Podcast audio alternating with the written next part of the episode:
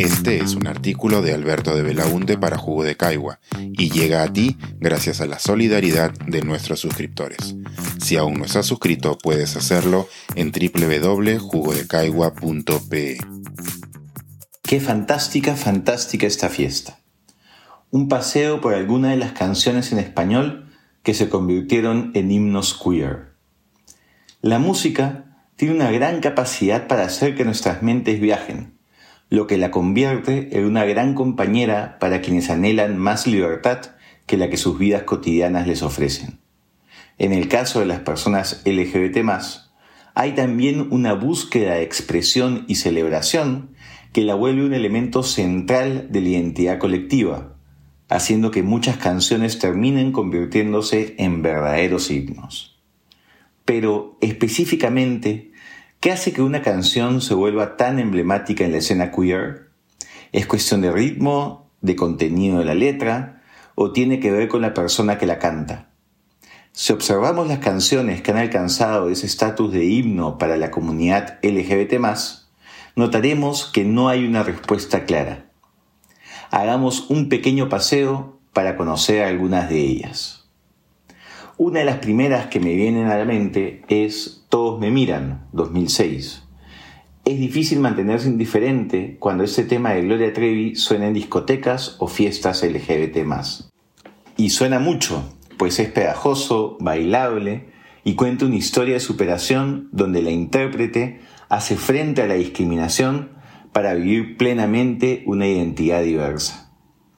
La letra dice, y me solté el cabello, me vestí de reina, me puse tacones, me pinté y era bella. Y caminé hacia la puerta y te escuché gritarme, pero tus cadenas ya no pueden pararme.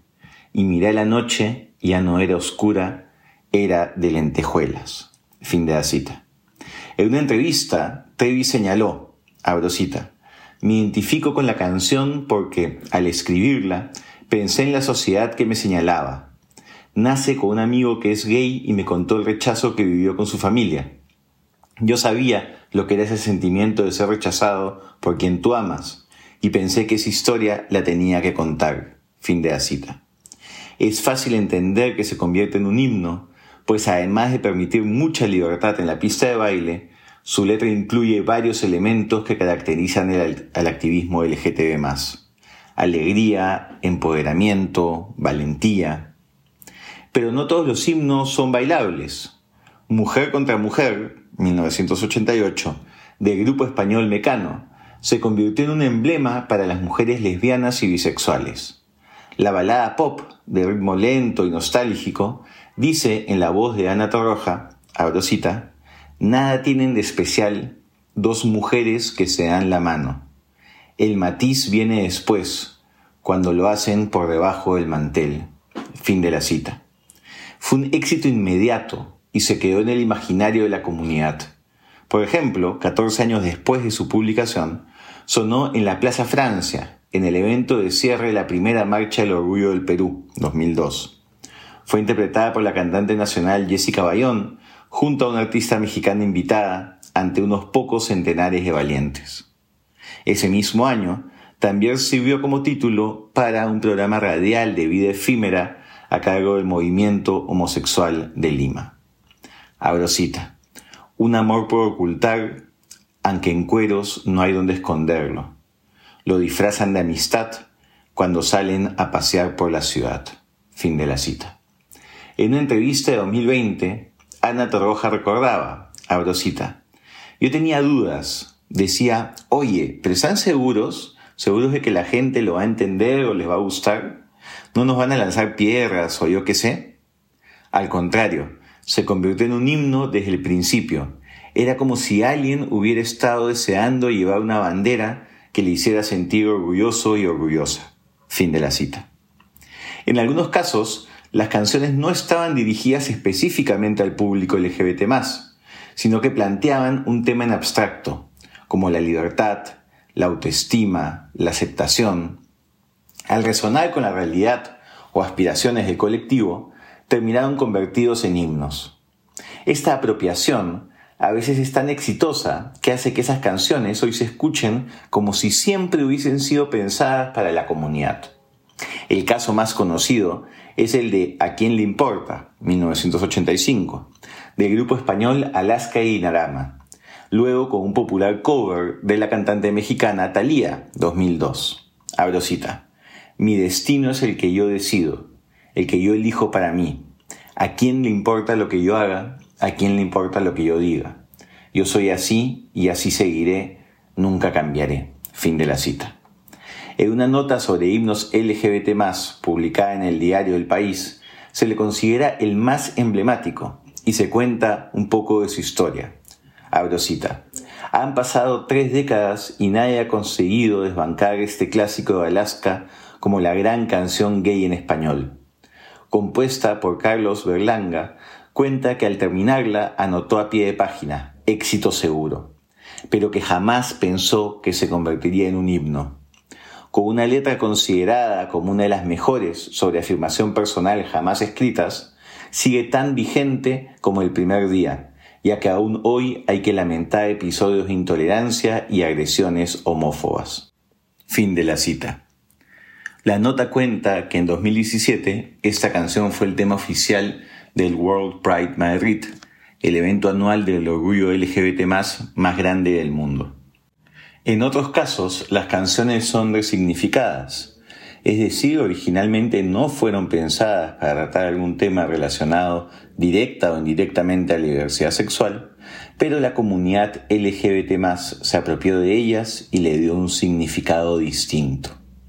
Ese es el caso de Se me fue, 1988, de Miriam Hernández, cantante chilena con una propuesta artística muy tradicional y conservadora la letra tiene como inspiración la muerte sorpresiva de la abuela de Hernández, a los 60 años, sin que la intérprete pudiese despedirse de ella. En una de sus crónicas radiales, el escritor Pedro Lemebel, también chileno, contaba que las travestis latinas en Nueva York solían entonar mucho a la cantante en sus espectáculos en las discotecas gays. Y Se me fue se convirtió en un homenaje a las personas que habían muerto de sida. Se me fue tan natural como el río al mar se va. Se me fue de aquí a la eternidad. Yo no sé si me extrañó, si al final me perdonó. Solo sé que ya no está. Lo que es peor no volverá. Fin de la cita. A veces, el hecho de que de algunas canciones se conviertan en himnos tiene poco que ver con la letra y más con quién la canta y cómo la canta es el caso de varias de la recordada diva italiana Rafaela Carrà, una adelantada a su época. Ritmos pegajosos, letras llenas de alegría, coreografías divertidas, y ella dándolo todo en cada presentación, rodeada de bailarines hombres que no ocultaban una estética bastante queer. Todo en ella gritaba libertad. Por eso siempre son bienvenidas canciones como Hay que venir al sur, 1978, que nos convence de que para hacer bien el amor hay que venir al sur, lo importante es que lo haga con quien quieras tú. O Fiesta, 1977, donde exclama, Fiesta, qué fantástica, fantástica esta fiesta, qué fantástica, fantástica esta fiesta, esta fiesta en la que descubrí su amor. Mención especial merece Lucas, 1978, donde el chico que le gusta claramente es gay y ella no se da cuenta. Porque una tarde desde mi ventana le vi abrazado a un desconocido. No sé quién era, tal vez un viejo amigo. Desde ese día nunca más le he vuelto a ver. En la canción no hay escarnio ni juicio moral hacia Lucas. La atención se centra en lo despistada que resulta la cantante al no captar la realidad. En una de sus últimas entrevistas, Rafaela Carrá dijo, abro mis canciones no hacían daño a nadie, quitaban del medio muchos prejuicios de gente que no entendía que una vida es una vida cuando tienes libertad. Fin de la cita.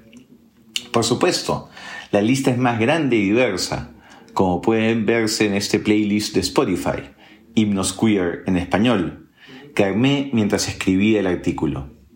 Y si quieren escuchar las rodeadas de alegría y muchos colores, pues están de suerte. Estamos en pleno mes del orgullo LGBT y en algunas semanas se realizarán las famosas y orgullosas marchas.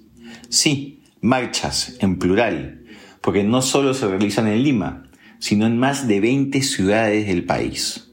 La de la capital será el sábado 1 de julio, y para conocer los lugares y fechas de las demás, pueden visitar la página de Facebook del colectivo Marcha del Orgullo, donde irán publicando la información ciudad por ciudad. Así no sean parte de la comunidad, la marcha, como la música, acoge a todos los que buscan más libertad. Lleven zapatos cómodos para bailar. Pensar, escribir, editar, grabar, coordinar, publicar y promover este y todos nuestros artículos en este podcast y nosotros los entregamos sin cobrar. Contribuye en www.jugodecaigua.pe barra suscríbete y de paso envía como suscriptor nuestras reuniones editoriales.